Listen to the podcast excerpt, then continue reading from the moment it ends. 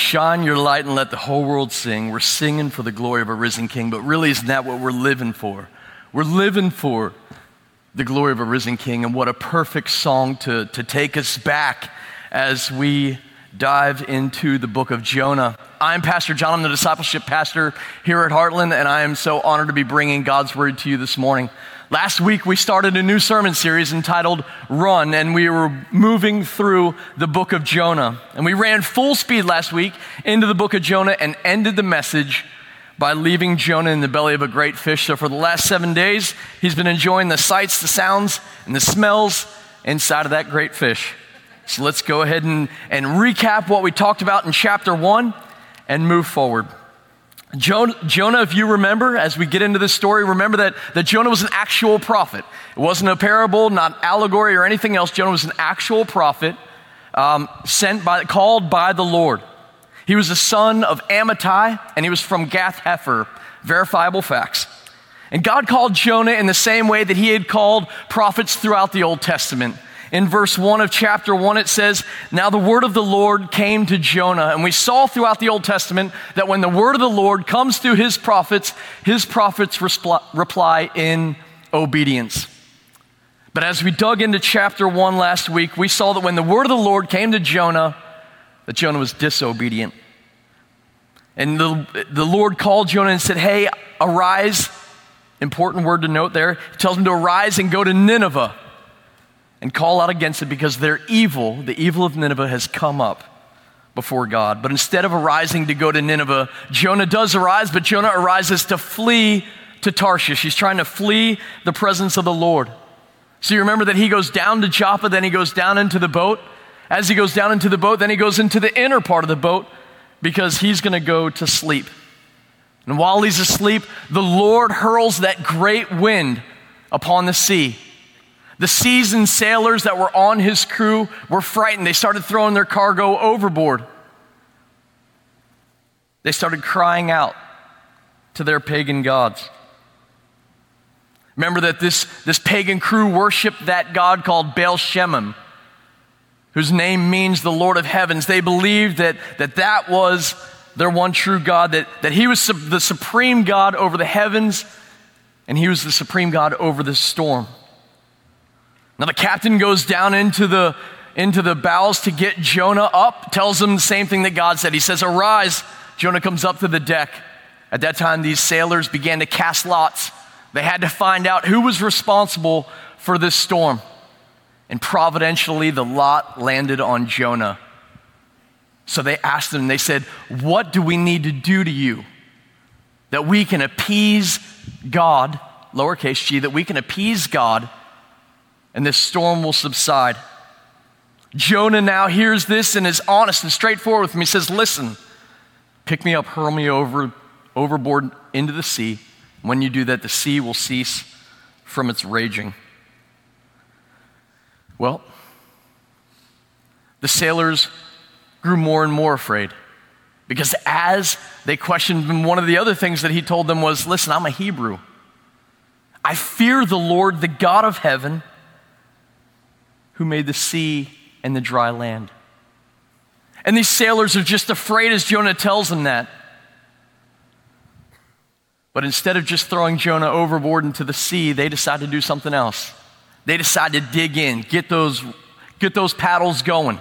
"Let's see if we can get back to shore." So they paddle harder and harder with no success. They understand that the only way that they will live is to hurl Jonah into the sea.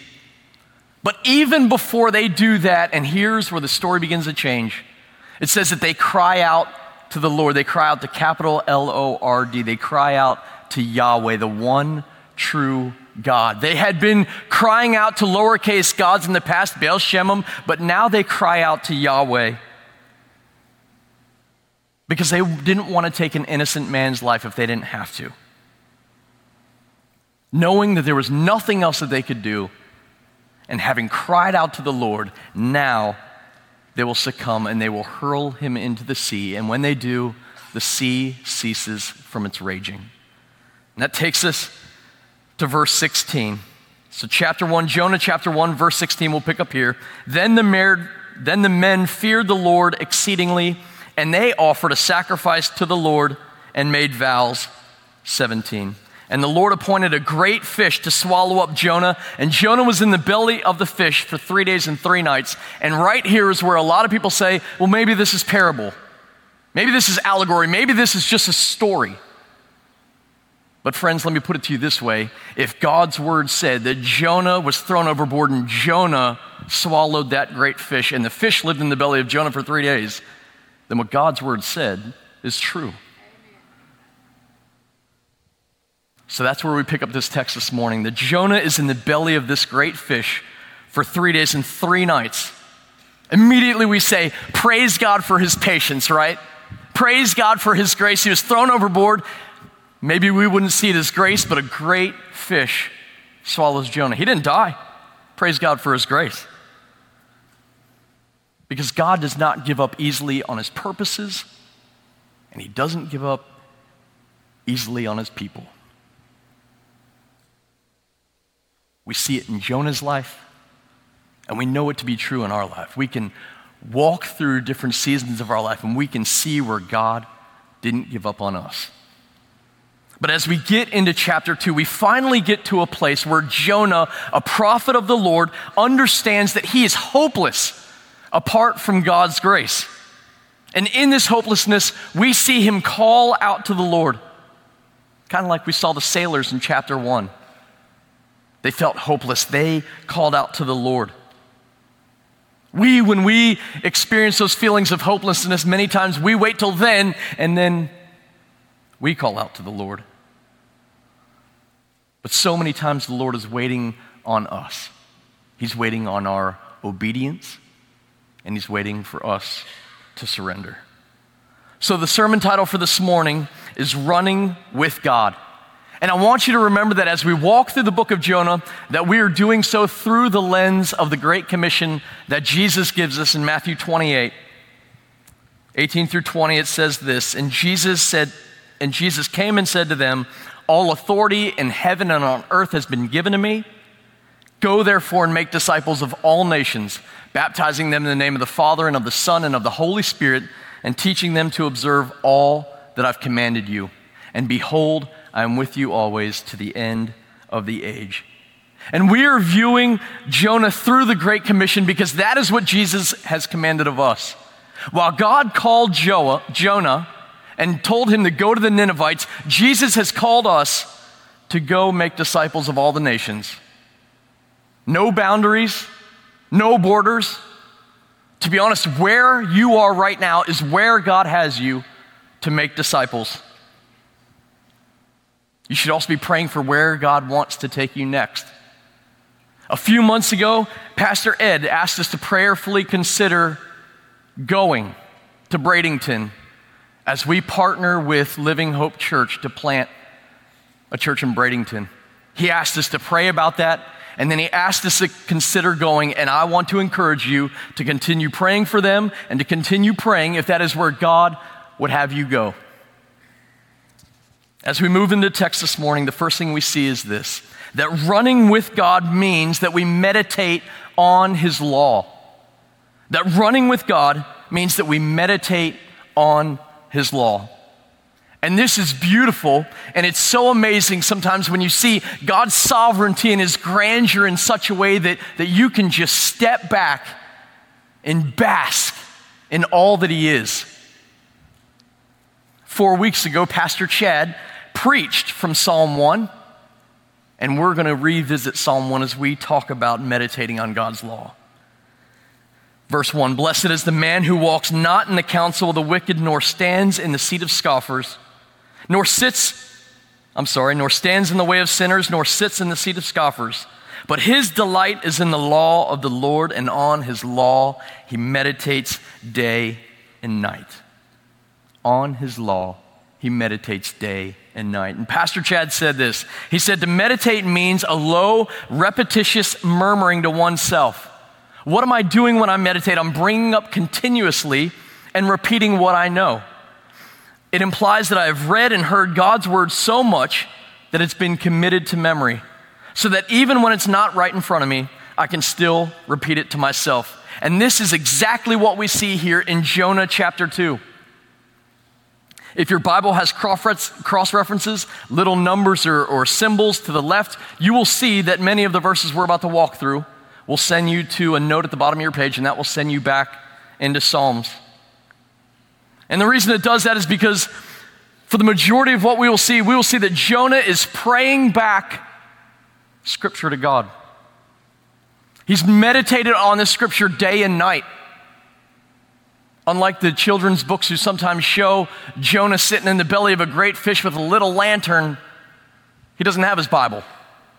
So when Jonah's praying to the Lord, he's doing so in solitude, based on his recollection. What's so divine is as Jonah prays this back to the Lord, he even forms it in a psalm of thanksgiving. Even the structure is a psalm of thanksgiving.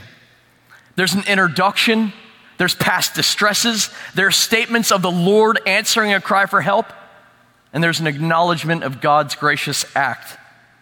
Jonah has meditated on God's law so much that he's going to recall it in such a way that he's going to piece it together in his situation. And as he pieces it together, he forms this magnificently beautiful and unique psalm of thanksgiving back to God. We're going to walk through each of these, and very quickly we'll read it, and I'm going to tell you where it came from. I called out to the Lord out of my distress, and he answered me. Out of the belly of Sheol I cried, and you heard my voice. Psalm 3, 4, 18, 4 through 6, Psalm 120, verse 1. These are going to be fast, I apologize. For you cast me into the deep, into the heart of the seas, and the flood surrounded me. All your waves and your billows passed over me. Psalm 42, 7, Psalm 69, 1 through 2, and 88, 6 through 7. Then I said, I am driven away your sight, yet I shall again look upon your holy temple. Psalm 5, 7, Psalm 31, 22. Verse 5, the waters closed in over me to take my life. The deep surrounded me. Weeds were wrapped around my head. At the roots of the mountains I went down to the land whose bars closed upon me forever. Yet you brought up my life from the pit, O Lord my God. Psalm 18, verse 5, Psalm 69, 1 through 2, and Psalm 116, verse 3. When my life was fainting away, I remembered the Lord. My prayer came to you into your holy temple. Psalm 18, 6. Those who pay regard to vain idols forsake their hope of steadfast love. Psalm 31, 6. But I, with the voice of thanksgiving, will sacrifice to you what I vowed I will pay. Salvation belongs to the Lord. Psalm 3, 8 and Psalm 50, verse 14. You see, Jonah was in dire straits. He had hit rock bottom. He has nowhere else to turn. He had already tried running from the Lord. He tried running. He tried hiding. And now he knew that he couldn't. But now we see something very interesting, because now we know that he wasn't always in this place in his life. We don't know a lot about Jonah apart from this book, but we know that he was a prophet of God. And as we read chapter 2, we see that he meditated on God's law day and night. And here we see that he hid God's word in his heart. Despite his reluctancy, despite his motivations or the desires of his heart, the words that came from Jonah right now were those which he knew to be true. What about when you feel like you've hit rock bottom, where there's nowhere else to turn, where you can't run and you can't hide, and maybe you're not even trying to run from God, but for some reason you just can't get it right? Have you hidden his word in your heart so that you might not sin against him? So that you can cry out to him with his words as you walk through this life. Remember back in January, Pastor Ed preached a message about how a disciple is marked by their prayer life. And that morning we gave everyone who was here an Acts prayer card. And it talked about how you pray through the Scripture, and we prompted you to use it as a means of praying, but praying the Scripture back to God. And how divine that we are seeing that right here in the book of Jonah. We're seeing that modeled and demonstrated by Jonah But here at Heartland, we do that in our heart groups. If you're a part of our heart groups, we model that Acts prayer and praying God's word back to him every time you get together. We do it in all of our Bible studies. And if you're not a part of either of those, I'd encourage you to be a part. Be a part. Go to heartchurch.org, sign up, send me an email, john@heartchurch.org. I would love to walk with you and help you grow in discipleship and get you plugged into one of those things. If you don't have an Acts prayer card or you want one so you can begin praying the scripture back to the Lord, when we leave, you can go right across to the resource room this morning. You can grab one of those. You have one. But before we move on, I want you to notice verse 10, chapter 2, verse 10. And the Lord spoke to the fish, and it vomited Jonah out upon the dry land. And this was more than just a matter-of-fact statement, because frankly, there are lots of ways that God could have got Jonah out of the belly of that fish and onto dry land, couldn't he have? But in God's providence, he saw fit that he would have the fish, this great fish, vomit Jonah onto dry land. Some of our younger audience probably likes the fact that I keep referencing vomit. My boys were giggling earlier. But in Leviticus, we see the Lord repeatedly mention that the land would vomit out those who do not keep its statutes and his rules. Yet Jonah is vomited out of the fish and onto dry land, perhaps foreshadowing his future response to God's call. Secondly, running with God means that we make disciples. Running with God means that we make disciples. Jonah chapter 3, verse 1. Then the word of the Lord came to Jonah the second time, saying, "Arise, go to Nineveh, that great city, and call out against it the message that I will tell you." So Jonah arose and went to Nineveh according to the word of the Lord. Now Nineveh was an exceedingly great city, 3 days' journey in breadth. So the word of the Lord comes again. By God's grace, it comes a second time to Jonah. Finally, we can add Jonah to that list of prophets. Last week, we walked through the Old Testament and we illuminated different prophets. The mandate from God would come, the word of the Lord would come to prophet, and we would see their response, and the prophet obeyed. Time and time again, we saw God's mandate come and the prophet be obedient, and then we got to Jonah. But in God's grace, now we add Jonah to that list. The word of the Lord came to Jonah, and Jonah obeyed.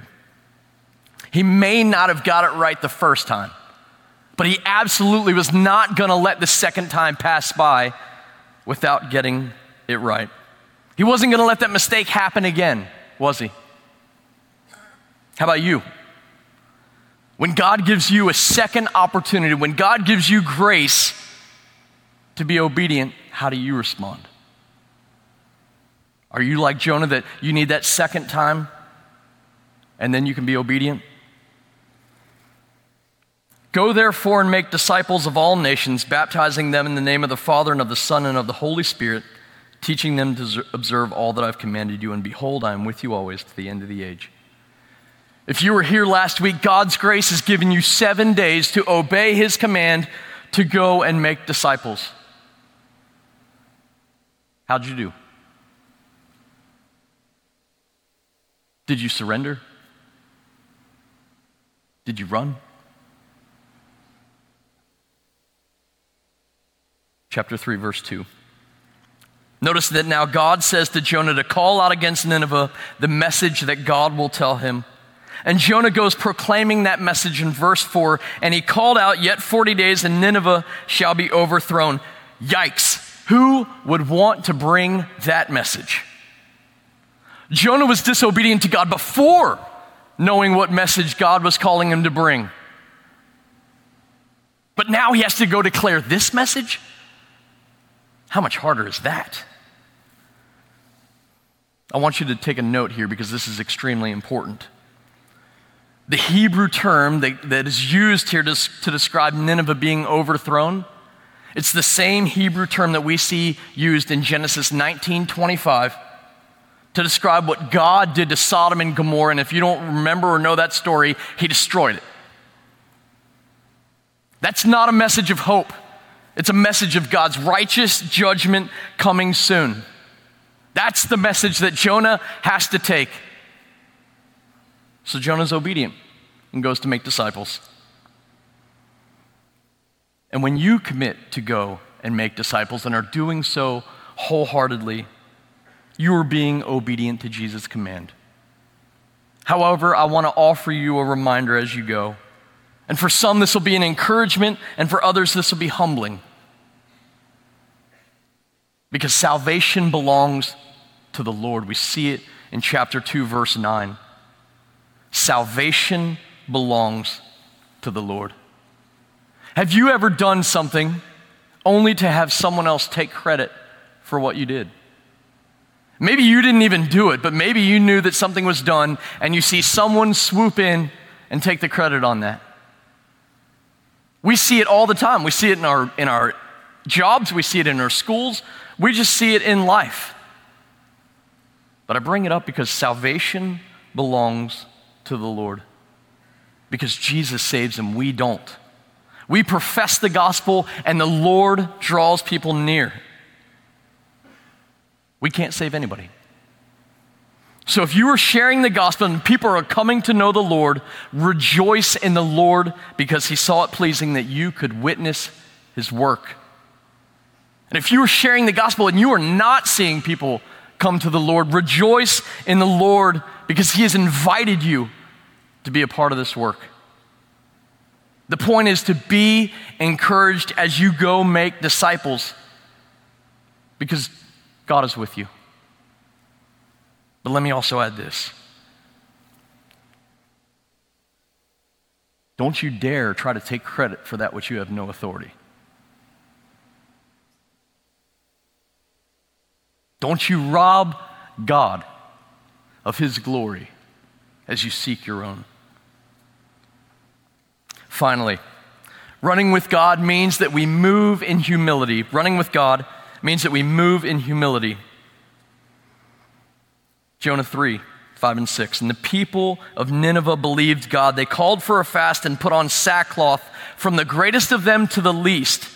The word reached the king of Nineveh. He arose from his throne, removed his robe, covered himself with sackcloth, and sat in ashes. And unlike Sodom and Gomorrah, these people repented. They turned from their sin, from the greatest of them to the least, it says. And in a book full of irony and full of twists and turns and plot twists, this is a huge twist. Jonah, think of the message that Jonah brought.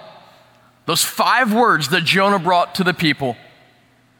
And their response was to believe in God. And they believed in such a way that the word reached the king of Nineveh.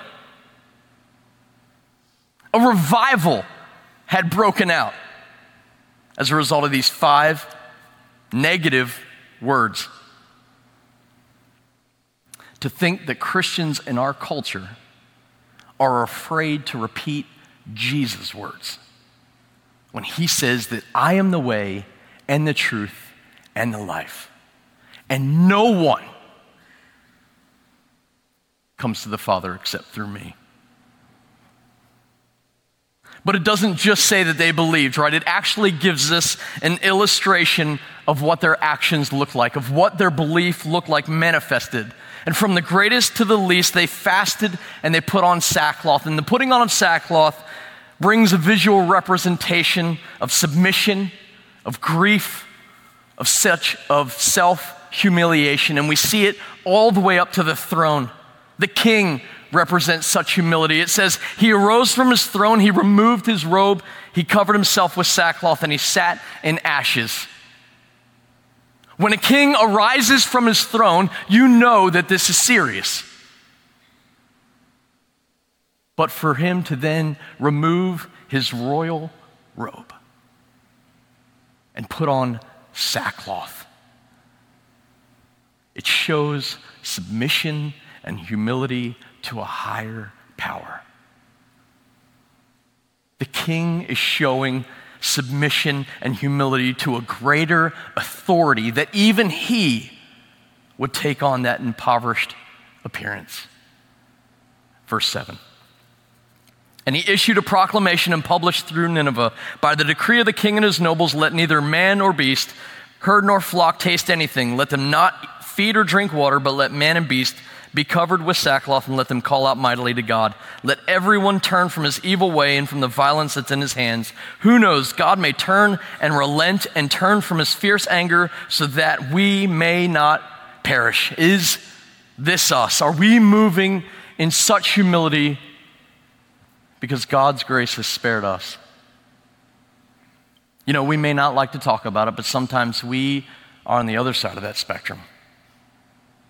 Many times we are just proud and arrogant, sometimes in a natural demeanor, but many times, oftentimes, when we are confronted in our sin. Psalm 138, verse 6, for though the Lord is high, he regards the lowly, but the haughty he knows from afar. Proverbs 3:34, toward the scorners he's scornful, but to the humble he gives favor.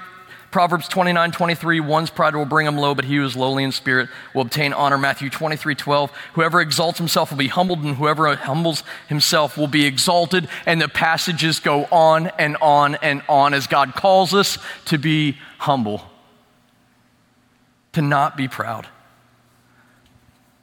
So let me ask you, as you go and make disciples, are you doing this in humility? Would humility be a word that is characterized, that someone uses to characterize your life? How would a posture of humility impact your relationship with the Lord? How would that change your relationship with others? Let's see how God responded to the Ninevites. Chapter 3, verse 10. When God saw what they did, how they turned from their evil way, God relented of the disaster he said he would do to them, and he did not do it. This is the climax of the story. God relented. He had compassion on them as they turned from their evil ways and believed in him. This is what the whole story has been leading up to. God has relented upon these people, and he has saved them. Now, Jonah thought that God was going to overthrow them because of that Greek term that God used. And Jonah likened that Greek term to Sodom and Gomorrah. However, that term also has another definition, another usage that you see in Exodus 7:15 and 7:17, and it indicates that there would be a turning or a change. But can you imagine how Jonah rejoiced with God at the saving of these Ninevites? Jonah was disobedient. God called him. He disobeyed. God called him again. He was obedient, and God saved these people. They believed in God. Jonah must have been rejoicing. Chapter 4, verse 1. But it displeased Jonah exceedingly, and he was angry. Did I miss something? Because in verse 10, when God saw what the Ninevites did, he relented. He did not do it, yet we see his prophet in the very next verse, displeased. But I thought he was obedient, right? You know, I have frequent conversations with my 5-year-old daughter, Elizabeth. It's her job to go out every morning and collect the eggs from the chickens. She loves chickens. She's not a huge fan of going out every day to collect their eggs. But through some goading, Elizabeth, this is your job. You're a part of this family. We need you, and part of your job is to go get the eggs. There's reluctant obedience. She obeys. She's not happy about it. Maybe there's some, but she obeys. But that same reluctant obedience is what we see from Jonah right here. He didn't want to go in the first place. It wasn't until he was forced. He knew it was life or death. He's sitting inside the belly of a great fish, and he knew, be obedient or die. But I also want you to notice this, that it was the second call that Jonah went, and there was a difference in that second call. Because in the second call, God delivered to Jonah the message that he would send. He did not receive that in the first. But when he got that message in the second call, that was a message that he was willing to take. So when it displeased Jonah that God would relent, we see this heart issue that's unchanged from chapter 1 through chapter 2 into chapter 3 and 4. But I want you to notice this week as you're studying this text that there's no repentance in chapter 2. He calls out to the Lord, but there is zero repentance. God wanted Jonah's heart to change from the beginning. God wanted the Ninevites' heart to change. He wants your heart to change.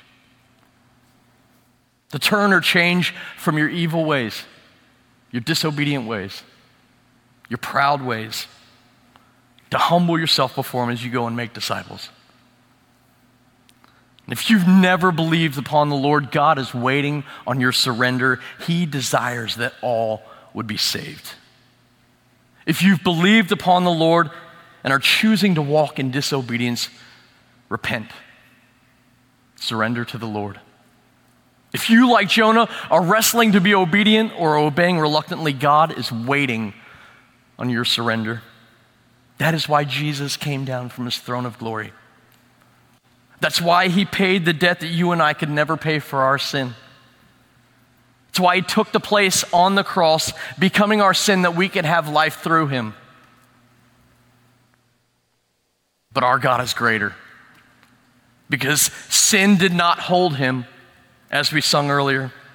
We don't serve a God who couldn't defeat death, who doesn't have authority over death and life, because Jesus conquered death and arose on the third day. So I want to ask you, is today your third day in the belly of a great fish?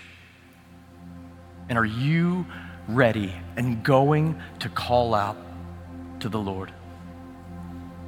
Stand with me and let's pray.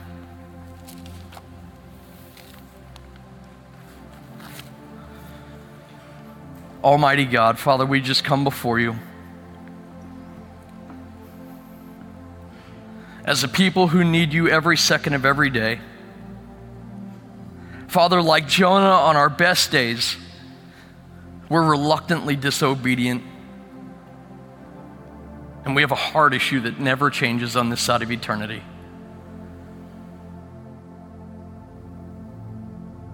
But God, we thank you that you saw it pleasing to send your Son, that he could redeem that sin and all of our sin. We thank you that, like Jonah, you have given us a command to go and make disciples. But making disciples starts with being a disciple. So, Father, we just ask your Spirit to move mightily in this time and in this place. That for those who have not surrendered their will to the Lord, that they would do that. That if there's been a failure to be obedient to whatever it is that you've called of us in this life, that we would lay that aside and we would be obedient.